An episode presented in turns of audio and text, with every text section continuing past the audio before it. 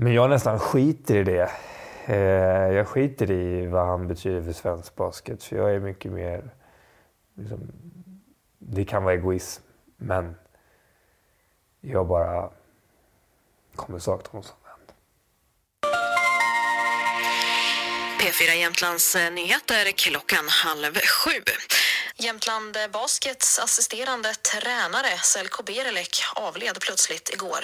På sin hemsida skriver klubben att det är med stor sorg och saknad som vi måste meddela att vår vän och kollega Selko Berelek avled hastigt idag. Våra tankar är med honom och hans familj. Selko Berelek blev 41 år.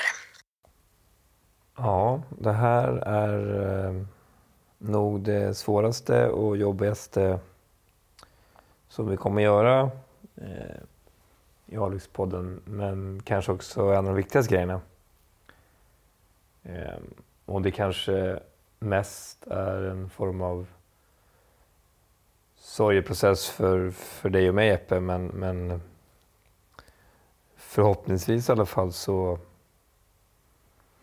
så kanske det finns andra som, som, som lyssnar och som kan känna igen sig och som kan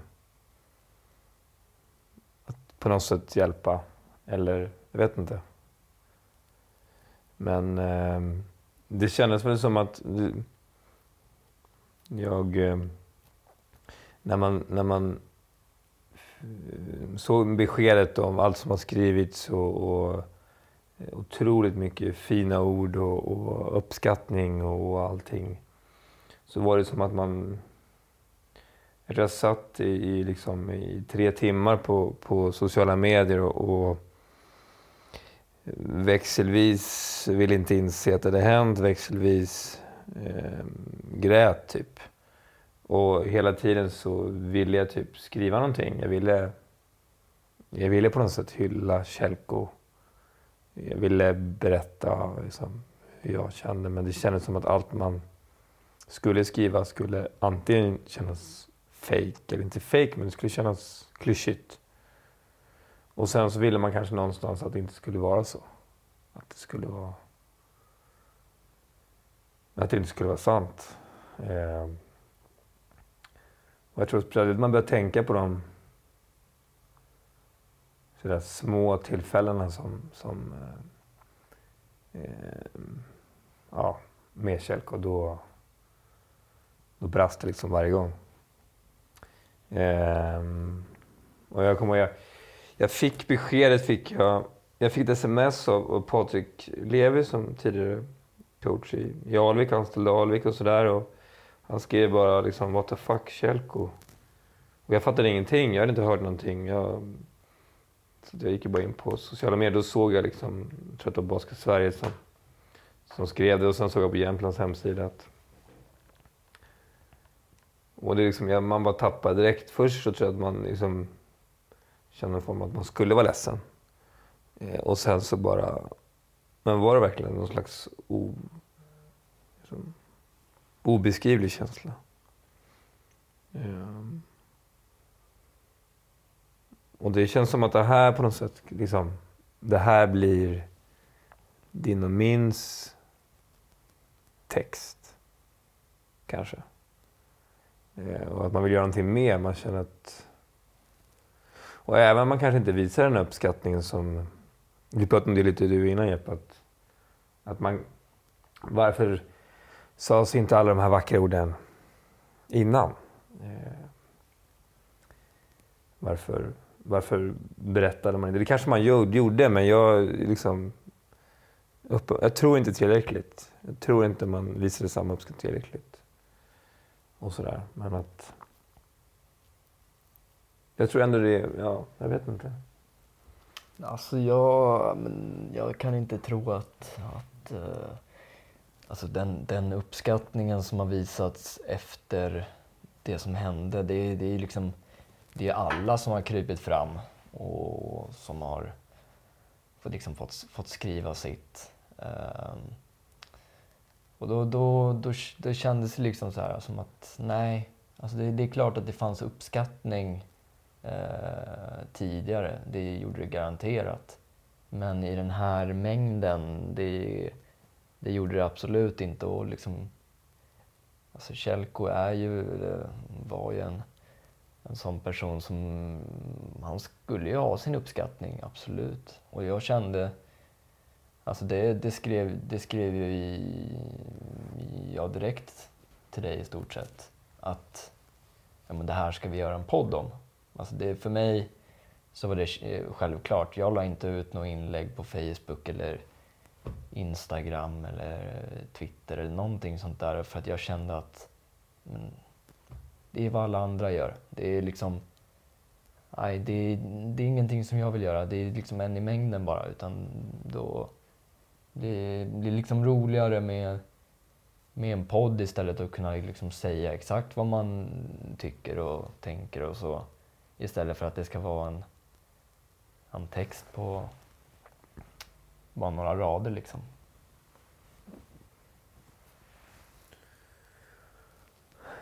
Ja, och jag tror att det var, det var min sambo som pratade om det. Att, att hon, för jag berättade, mycket, jag berättade mycket om Kjellko de här dagarna. Och framförallt hur hans... Eh, att han har fått kämpa mycket av sitt liv. Alltså att det handlar mycket om att kämpa och Hans, hans mamma och syster dog tätt in på varandra och eh, liksom, mycket i att han har blivit, var ganska stor och så var just efter, efter det och att eh,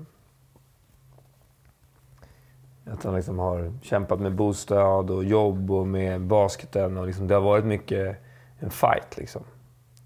Eh, och i det, liksom, den fighten så känns det ändå som att det låter jättehemskt men ändå liksom när han ändå gick bort nu så var det liksom en otrolig uppskattning. Alltså att han har verkligen gjort, gjort avtryck. Eh, och det tycker jag ju på något sätt...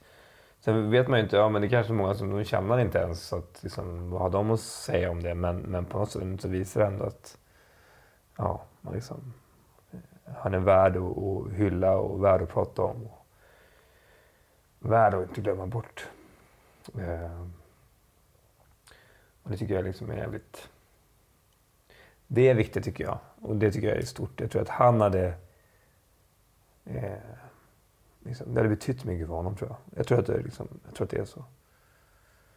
Eh, tänker jag.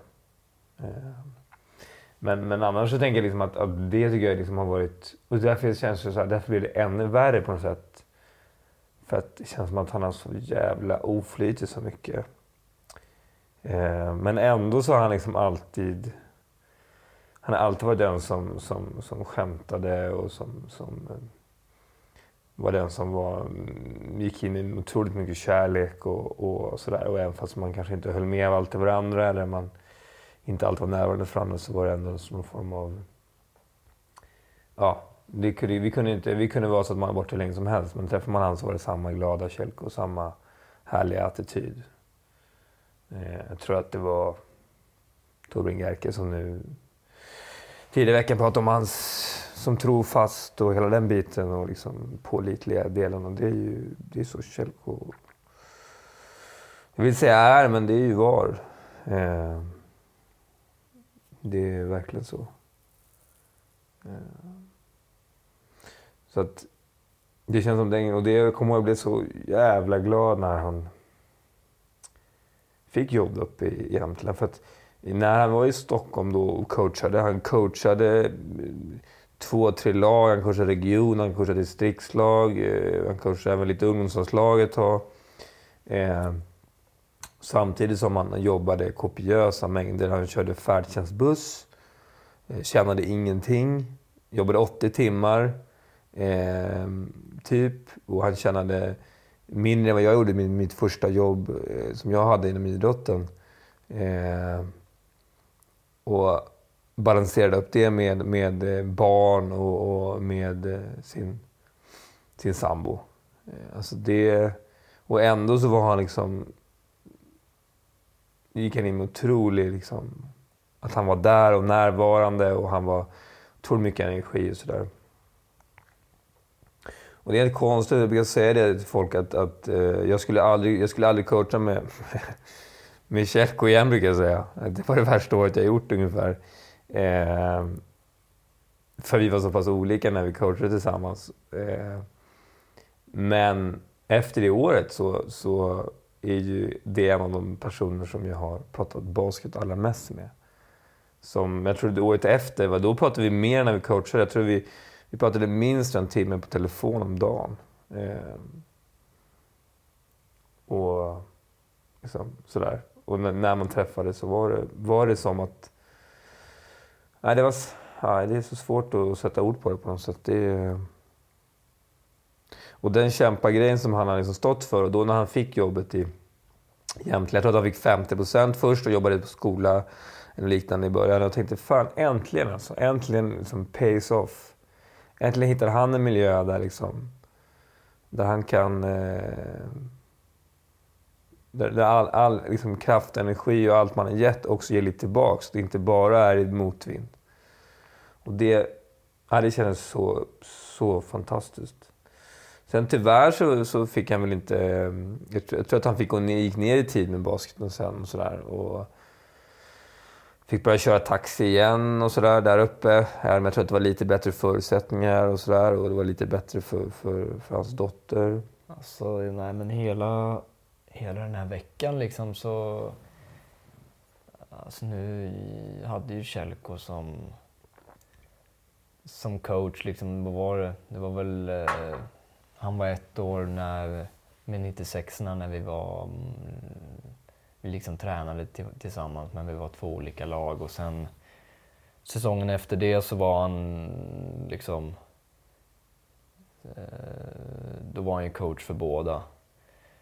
Eh, och liksom egentligen så, så i det, de enda åren egentligen som, man, som jag har träffat honom frekvent och pratat med honom mycket och sånt. Men annars har det liksom varit mest att, att eh, man har träffat honom då och då och pratat lite med honom. Men ändå så var det liksom så att när nyheten kom så, nej, det tog eh, det tog extremt tungt. Eh, även fast liksom det var mm, på det sättet liksom knappt träffat honom på jättelänge liksom och ändå så hade han den effekten.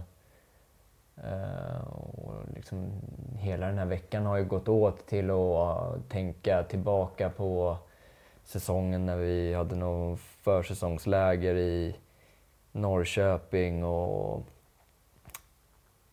en massa sådana där grejer från den säsongen. Um, och, men liksom, det har ju bara varit minnen därifrån. Liksom, så fort man har fått en tyst stund när man ska försöka sova eller något sånt där så är det bara där man, dit man tänker. Liksom. Mm. Ja, men jag, jag tycker det är roligt när börja berätta om det. För man tänker på Kjellko, så här, olika, han gillar, han små projekt som han drev igång. Och så jag vet att han, han hade någon sån här Basketball without borders eller något sånt där som han hade liksom när vi åkte till vi åkte till Kroatien och, och vi var med Solnas 96 och eh, 97 i Alvik. och, och eh, Sirvan Hasso som då var från Huddinge som bara följde med bara för att han snackade mycket med Kjelko. Det var, så, det var en otrolig resa. Det är en av de bästa basketresor jag gjort. Liksom. Eh, det var liksom... Eh, och det var liksom Kjellko, det finns allt från... från liksom, vi kom till någon jävla ö och vi blev liksom...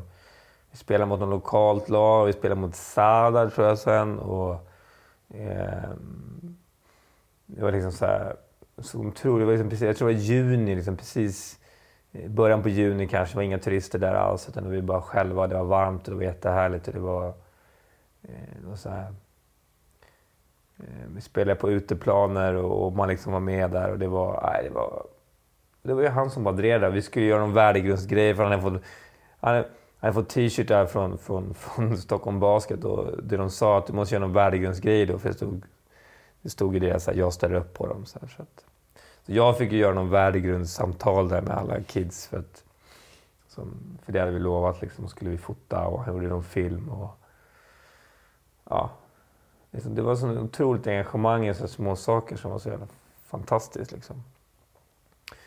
Och jag tror att han mycket, många skulle nog beskriva det som, jag tror att många var för att ta väldigt hårt Många många nog för att, att han var väldigt sådär...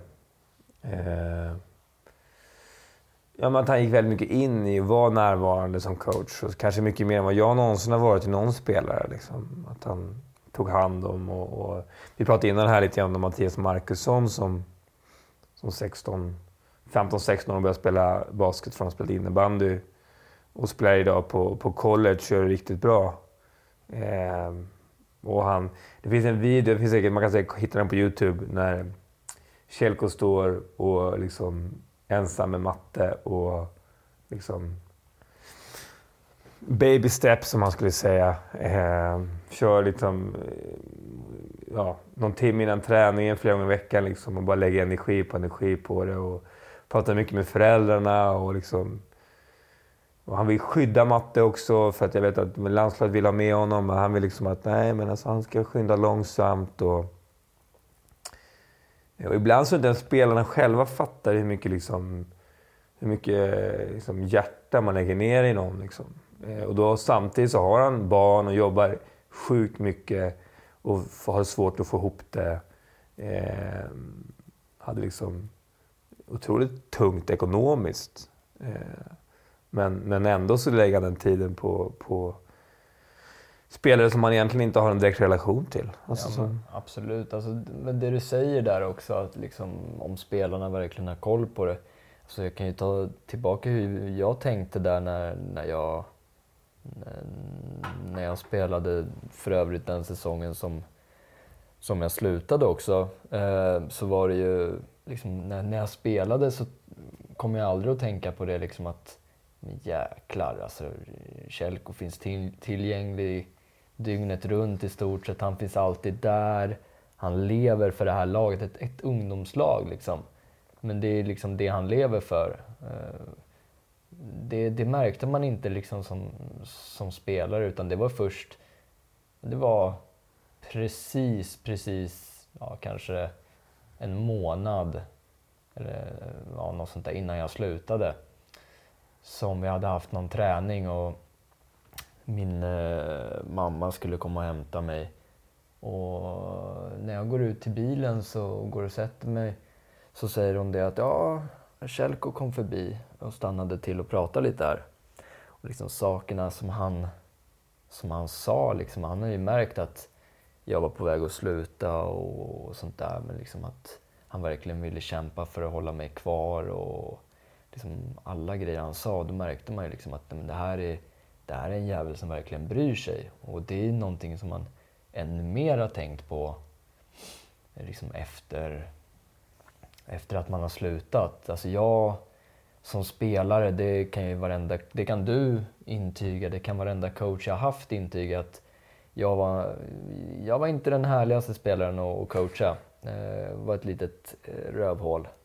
Eh, men liksom, Kjellko var ändå en av de coacherna som man, när man tänker tillbaka liksom, på tiden, så det är en av de bästa, bästa coacherna som man haft. Och det behöver inte handla bara om det basketmässiga, utan på det sättet som han just brydde sig om laget. Alltså det blev, I Alvik, så, när man har coachat, så pratar de om det, liksom att men man ska finnas man måste vara mer än bara en coach, utan det ska finnas tillgänglig oftare och så och hjälpa till laget och så. Och det är få som hittar tiden till det, men han gjorde verkligen det. Alltså han, han skulle han skulle lätt ha tagit en kula för, för vilken spelare som helst i laget. Mm. Spelar ingen roll om det var stjärnspelaren eller jag som satt längst ut på bänken. Nej, jag kommer vi hade ju så jävla... Vi hade väldigt roligt när vi coachade tillsammans även efteråt. Han är jävligt skoj och även fast jag var jag, jag, jag tror vi var så jävla olika och, och pressade varandra lite grann. Och han brukar liksom kalla jävla fuckers, brukar han säga till mig. Eh, men jag kommer ihåg det att han berättade efterhand så här, för jag, han ville på försäsong, det skulle springas längder fram och tillbaks och jag sa så här, jag som pluggade lite idrott då var väl lite liksom lillgammal, små besserwisser. jag sa väl, varför ska vi springa eh, utan boll eh, längder i en baskethall? Då kan vi lika gärna spela basket, sa jag ganska ofta. Även fast han vill ju ha, det är försäsong, det är tufft, nu ska vi köra liksom. Och han har berättat även efteråt, även när han haft basketettan och när han har haft liksom, med ligan och så här. Varje gång som, som, som eh, de springer längder liksom, då, vi kan säga, då tänker jag på dig Rickard, vi kan säga. Eh, och han kör ju ändå sina jävla längder, men han tänker ändå på att ja, nu skulle Rickard vara här och muttra någonting om att vad fan gör vi det här för? Eh, och mycket sånt var liksom, tyckte jag var väldigt är liksom, ja, det var jävligt härligt i den, i den humor och den liksom, typen. Och Det var, jag bara, bara jag, jag, liksom, I tror jag all, all liksom här i måndags, söndags när det var som alla liksom jobbigast och sådär, då, då och jag satt väl där i min lägenhet och, och, och grät ganska mycket och så. Då, då eh, så bara mitt uppe i alltihop så började jag garva. För jag började tänka på en av de första träningarna som han gjorde i Oxåshallen. Eh, och vi hade väl haft en kontakt innan, så jag kände lite grann, varit med i distriktslaget och sådär, så vi hade snackat lite grann innan. Och sådär. Men jag tror laget var nästan helt nya, de har haft någon träning innan och han står alltså, det här är ju i augusti typ. Men han har ändå typ någon form av Timberland-aktiga kängor. Inte Timberland, några sådana typer av kängor som är liksom grova kängor han på sig i då augusti. På baskethallen, i baskethallen. Som är osnörade. Som han står där. Och han ska då visa ett jumpstop. Så han tar ett hopp och när han gör det här då så, så ramlar han och landar på rygg. Eh, och det ser ju så ofantligt roligt ut. Och jag, jag började då asgarva. Men alla spelare, så här, de har ju det här kommer liksom någon, någon liksom, eh, lite liksom, hård coach. Han har varit liksom i Saltsjöbaden innan och han har varit runt lite grann och så där, och han, Så de är ju helt knäpptysta. De, liksom, de vågar liksom inte. Eh, men jag bara började garva åt det här för det ser så jävla roligt ut. Och, och sen så tror jag grabbarna också började garva till slut för att de liksom, okej, okay, det var okej okay, och skratta åt det. Eh, men det är så här, en fantastisk minnesbild. Och såklart så bjöd han ju på det. Liksom. Eh, för det gjorde han ju alltid. Han bjöd otroligt mycket på sig själv och det tycker jag var... Nej, men, och det tycker jag känns som det här mest härliga. Det tycker jag är härligt med bas generellt. Att jag är väldigt privilegierad. Jag kommer från en familj där jag har alltid haft det jag behöver. Och, och eh, jag har haft liksom, två föräldrar som alltid har funnits där. Och jag har haft det liksom jag har kunnat utbilda mig, jag får jobb och jag har liksom... Jag har liksom haft det väldigt sådär liksom lätt. Och då är det lätt, lätt att liksom...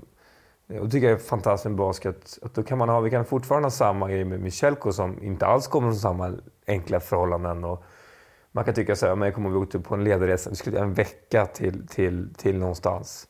Eh, Grekland säger vi. Och han kommer med liksom en, en axelväska. Alltså Eh, det är det han har med sig. Liksom. Det är hans, hans berg, det är hans grejer. Liksom. Eh, och då kan man tycka att det är roligt och sådär, men det finns liksom en, någon slags... Liksom, nästan, det är någon form av... Ja, men ändå var det liksom... Det säger en del om hur det var. Liksom. Alltså, och jag tycker det är, det är helt fantastiskt då att man kan...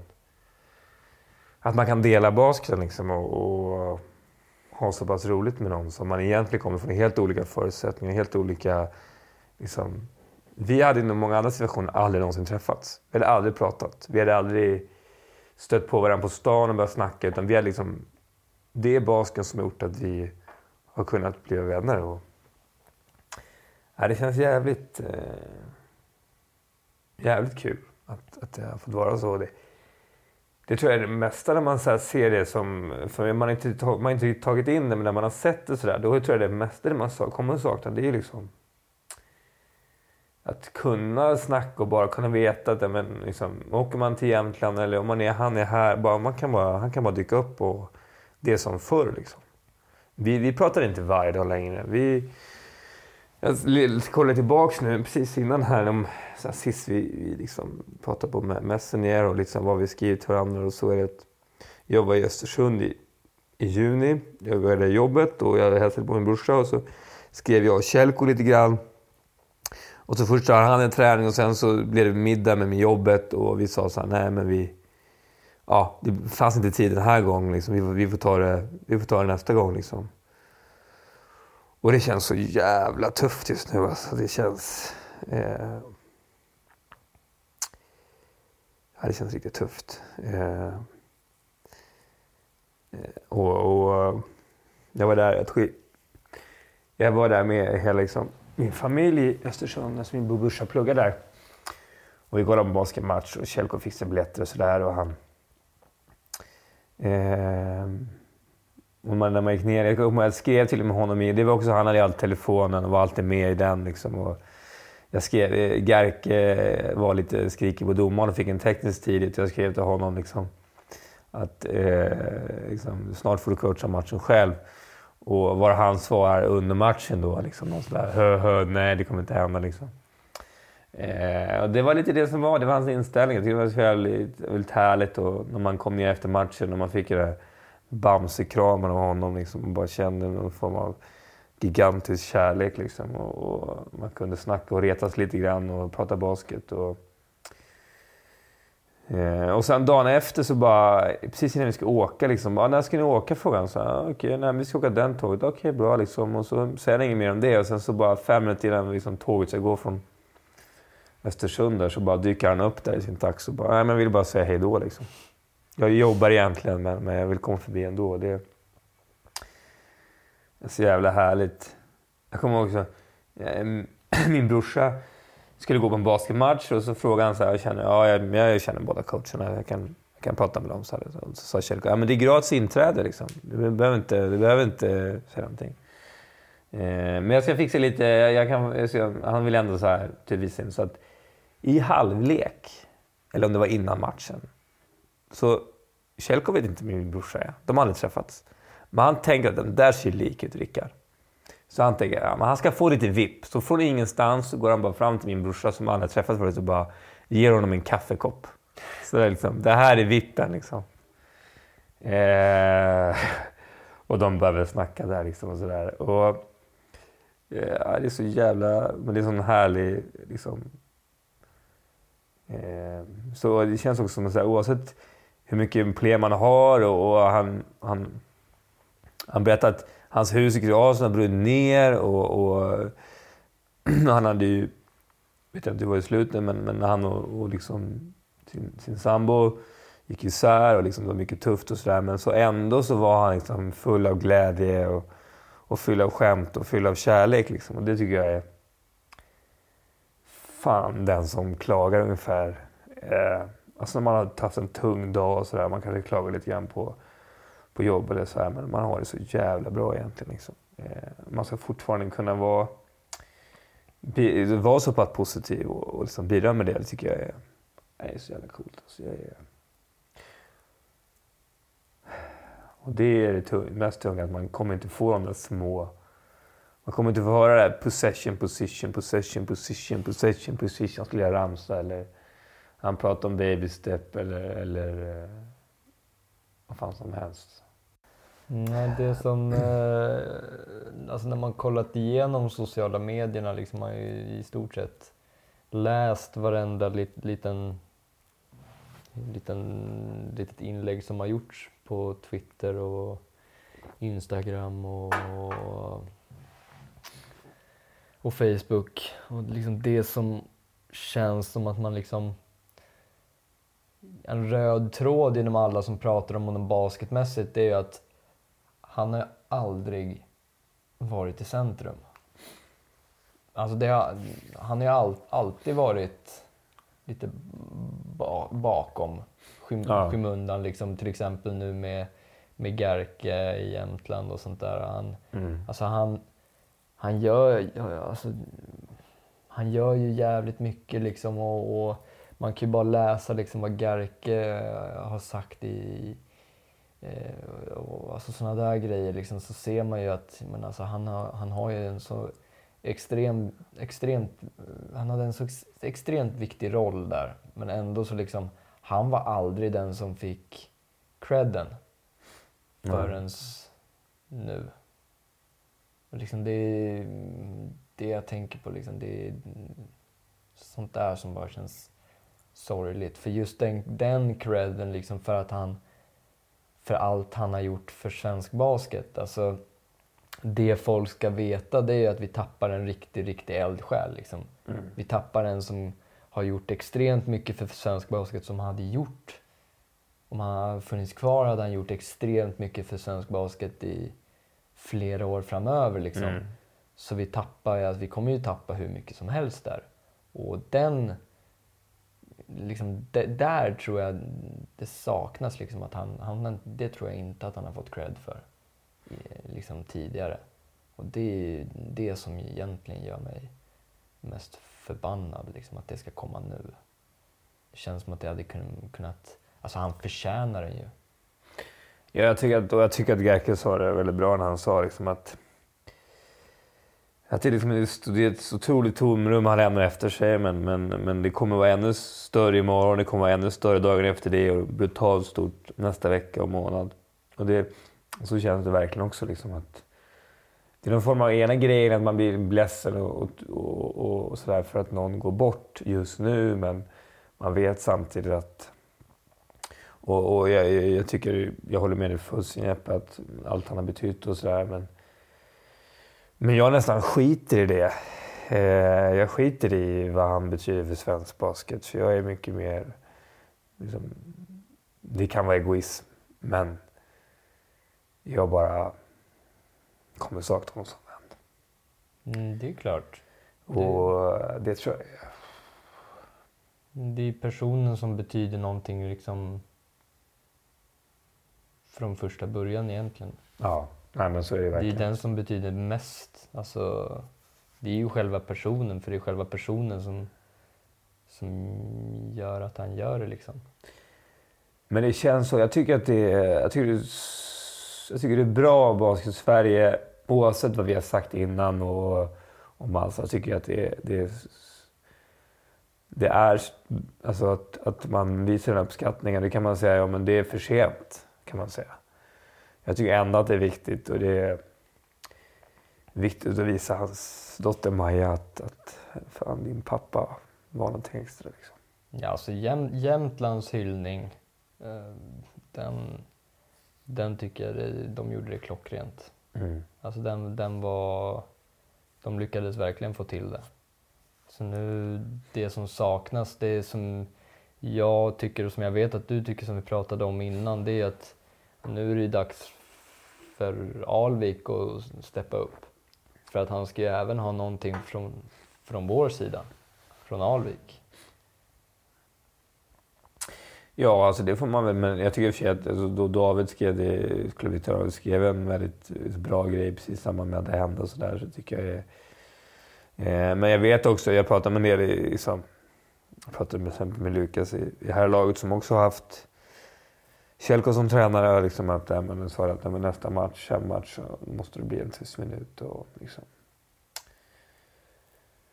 pay some respect liksom. Och sådär. Det, det tycker jag absolut såklart eh, att man ska göra. Eh, och där han har varit. Han har varit mycket klubbar. Han har varit i Lidingö och Saltsjöbaden och eh, han liksom har som spelare i, jag tror det är Akropol och jag tror att det är eh, Blackeberg och sådär. Eh, att, eh, han berättar ju, och det är också hans typiska otur, han berättar så här, liksom, att han hade fått något halvproffskontrakt i, eh, jag tror att det var i Kroatien. Och där var det liksom en grej att han fick både att han skulle få gå liksom utbildning där, eh, om det var idrottslärare eller något sånt. Eh, och samtidigt spela i andra ligan. Eh, och sen så är det tre mot tre match på någon streetbasketplan. Och han blir sur för någonting händer. Han tar sin hand och, kör i, och slår rakt in i, i stolpen på, på korgen. Bryter handen och eh, ja, då är han borta för den säsongen och då blir det ingen kontrakt. Det blir ingen plugg. Eh, och liksom, så att, så att han har ju liksom, och det tycker jag, att, men, men att, att efter det bara, liksom, han bara kör, han bara fortsätter och Eh, det tycker jag är så... Att kunna vara den personen trots allt. Liksom. Och bara nästan liksom... Men det, allt det där, det är bara liksom... Det finns ju så här klyschor liksom. liksom det som inte dödar en, det är Herren ungefär. Eh, och så kändes lite Michelko liksom. Eh, och att kunna vara hård och tuff, men eh, framförallt är han, ju, är han ju otroligt mjuk och varm. Och det tycker jag är jävligt coolt liksom. och det här lojalitet mot spelare och så här. Jag kommer ihåg en match när domaren skulle läxa upp någon spelare. Och jag tror spelaren visst visste vad han gjorde för fel och han skulle eh, springa efter honom. Och domaren skulle springa efter honom och se åt precis när han är på väg fram till spelarna, liksom, spelaren har fått sin femte foul, en år sportslig, så han är ute. Så han behöver inte höra någonting. Det finns ingenting att prata med den här spelaren om. Och det är väl det Kjellko känner. Så att domaren tar ett, ett, ett, ett steg mot honom, då kliver Kjellko emellan. Domaren försöker gå höger, då tar han ett slidesteg åt, åt, liksom, åt vänster då med honom. Och sen när domaren går åt andra hållet, då slidar Kjelko då åt andra hållet. Så att han liksom slidar. och då domaren bara, okej. Okay. jag fattar. Eh, och det är väl också handla om lojalitet och, och, och liksom att stå upp för sina spelare och stå upp för det man tror på och sådär. Och jag vet att vi, vi är otroligt osammanhängande och att det bara går högt och lågt. Men jag tänker mig att det är lite av grejen också. Liksom, att Eh, det är så det får vara. Liksom. Att, eh, Eh, och det blir ju väldigt tufft för varje gång man liksom tänker på de här stories, de små grejerna och sådär, så, som ibland låter helt sjuka, så, alltså, eh, så saknar man ju honom. Liksom. Men liksom just, just den, peri alltså den gången när jag går från träningen och jag eh, nästan bestämt mig för att jag ska sluta och sätter mig i bilen och så sitter morsan där. Och bara, ah, jag pratade precis med Kjellko. Det är första gången som hon har pratat med honom. Mm. Och, liksom, och han bara vräker ur sig. Det där liksom. Sådana grejer. Jävligt... Vad sa han då? Men alltså det var ju... Alltså det var väl inte... Det krävdes väl ingen egentligen typ raketforskare för att för att märka liksom att jag, att jag var på väg att sluta. Alltså, jag var egentligen på, på väg att sluta redan innan den säsongen. Ja. Eh, och liksom, jag hade ju ändå känt av liksom att han redan innan hade gjort ett försök liksom att få mig mer motiverad och tycka att det var kul och så. Men så liksom grejen han säger liksom så här, bara, men alltså, vill verkligen ha kvar Jesper liksom och jag kommer inte ihåg exakt alla grejer. Det, liksom, det, var, det var verkligen bara så här, fina grejer som, som liksom fick mig att förstå hur mycket han brydde sig. Mm. Vilket bara gjorde mig chockad. Mm. Liksom, för tidigare så egentligen så har man bara känt basketcoacherna och jag vet att de lagen jag coachat känt som mig. Liksom att jag är bara en basketcoach. Man kan inte komma till mig med, med annan skit. Liksom. Utan det är basketen som jag kommer kunna vara där och, och, och hjälpa. Mm. Men liksom, han kunde ju, han hade ju för fan kunnat ta vad det än gällde kändes det som egentligen. Mm. Och liksom, ja, det var en väldigt tuff period i mitt liv. Eh, och där kände man ju liksom att det, fann, det fanns någon där ändå som, som faktiskt brydde sig. Men liksom egentligen, det du säger där med att träffas under sommaren och springa längder det är nog ett av mina bästa minnen av Kjellko ändå. Alltså när jag och Gurra har kontakt på Facebook eller något sånt där eller om vi mässar eller något sånt där och bara... Gustav Hansson ska vi säga, som också var Jämtland, eller som är Jämtland. Uh, och liksom bara... Och han, han skriver typ och bara... Ja men alltså jag vad ska du göra i helgen? Det var liksom under sommarlovet. Bara, vad ska du göra under helgen? Och, liksom. och, och jag bara, nej, men jag ska ut på landet. Jag tror jag skulle med morsan ut på ut och träffa mormor och morfar eller något sånt där. Jag hade ingenting. Jag tänkte inte på basket eller någonting sånt där. Och liksom så, så Gurra bara, men vad fan kom och slagga liksom, i lägenheten i Hornstull där Lasse bor. Liksom, så att jag stannade där liksom hela helgen. Det var bara jag och Gurra hela helgen. Liksom handlade käk och såna där grejer och fixade sånt. Men sen flera timmar varje dag då träffade vi Kjellko liksom i, i Abrahamsberg. Och mm. vi sprang längder, vi sköt en jävla massa. Och liksom vi bara körde, körde skiten ur sig. Mm. Och liksom Gurra, han var ju fan vältränad. Liksom, sommartränat hela sommaren, liksom sprungit och skit. Och jag, alltså jag hade ju, alltså det var ju en, det var nog den sämsta konditionen jag haft som spelare. Alltså jag, jag kunde nog inte ta en längd utan att nästan falla ihop. Och jag skulle ta och köra den där med Kjellko, just, just med Kjellko också, som inte köpte att du avbröt. Mm. Så han pushade ju på i tre timmar att liksom, nej, du ska hålla dig stående, om du ska sluta så ska du spy. Mm. Och liksom, där och då, då tyckte jag säkert att fy fan vad, vilket jävla svin han är. Mm. Men så här i efterhand så bara, men fan det är, det är nog det bästa minnet jag har av honom. För att jag i efterhand så tycker jag att det var, fan vad kul det var. Alltså, det var skitkul.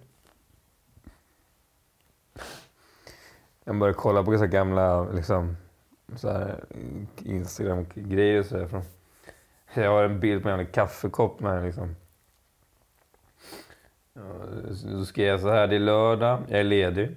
Ändå ringer klockan 06.13 för tillsammans med Kjellko ska man agerade på regionsläger. Eh, och det är lite min nostalgi som man sitter utanför Kjellkos bostad och väntar på att han ska komma ut. Då hade vi kursat året innan. Eh, för som den gamla goda tiden när vi kursade tillsammans så somnade han självklart om efter man ringde och väckte honom första gången. Jag tycker att det var eh, liksom... Det är så jävla härligt alltså. Det är... Eh, han var ganska morgontrött kan vi säga. Det, det kommer jag ihåg. Var det, var det inte han på på Göteborgsfestivalen eller det var Ledarresan som fick ett eget rum. Ja, nu ska vi inte prata om hans snarkvanor här. För jag kan säga att jag sa, eh, när vi i RN så sa jag så här. Eh, jag kommer ihåg jag hade 40 graders jag hade feber. Jag fick åka in ner en dag tidigare med alla för att det var en bokat tåg för att det skulle bli billigt. Kjell kom lite senare. Alltså jag, jag mår ju så dåligt och han snarkade hela natten. Och Eh, så att det fick bli så att han fick gå till matchen med laget. Jag fick sova två timmar till och sen fick jag komma till matchstart. Jag var ju sjuk, men också för att jag inte kunde sova någonting. Så inför nästa resa så, så sa jag det till, till Fredrik Olofsson som då var, var eh, kanslist i Alex. Jag, jag, jag coachar inte med i klubben om inte jag får enkelrum nästa resa. Liksom. Ehm, så att, ja det här kan jag inte ta med, men, men, men det också roliga med det var att jag fick enkelrum nästa resa. Jag tror jag tog en av Fredriks träningar och så fick jag men då hade vi ändå eh, rummen bredvid varandra. Så jag hörde ju ändå han snarka då genom, genom väggen. Eh, sådär. Jag tycker det är väldigt härligt att vi, vi ni, ni, det ser ju inte ni som lyssnar, men, men vi, vi är på en Euroleague-match här i bakgrunden utan, utan ljud. Och det känns så jävla kälko liksom. Att allt, allt är basket på något sätt. Men alltså just nu, det känns alltså jag är uppe var och varannan natt och kollar på NBA just nu. Och liksom, det såg man ju på Facebook att han var uppe hela, hela tiden och kollade på, på NBA. Och han kollade på eh, vad heter det, college mm. college basket också. Eh, och han kollade på, han följde eh, Mattes matcher väldigt noga varje gång. Så var han ute med meddelande om det. Och liksom, det är någonting som jag tänkt tillbaka till liksom från Alltså där när han coachade, och, coachade oss och du säger liksom att han hade ett jobb som liksom var väldigt krävande. Han jobbade hela tiden och han hade familj. Och han hade basketlaget som han eh, försökte lägga 25 timmar per dygns tanke på liksom. Eh, och ändå så var han uppe och kollade på NBA hela tiden. Mm.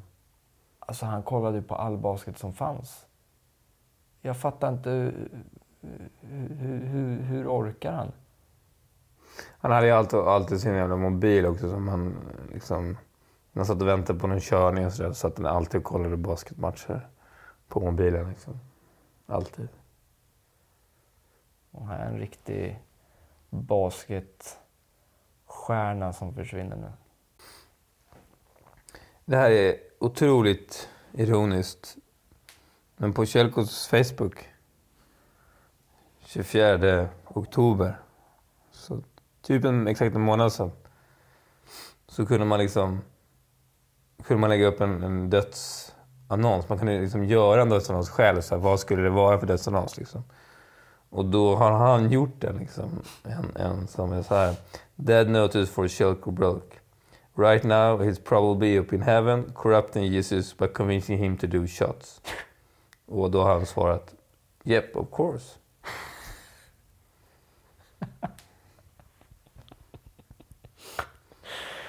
Fy fan alltså. Och, och vi pratade om basket innan och sådär. Det, det var liksom det posten innan var liksom... Sist han la upp på sin Facebook, det är tragiskt där alltså, men... Så var det liksom ett basketklipp och det var liksom Love this game. Mm. Och fan, det känns verkligen som... Han, det var det han gjorde alltså.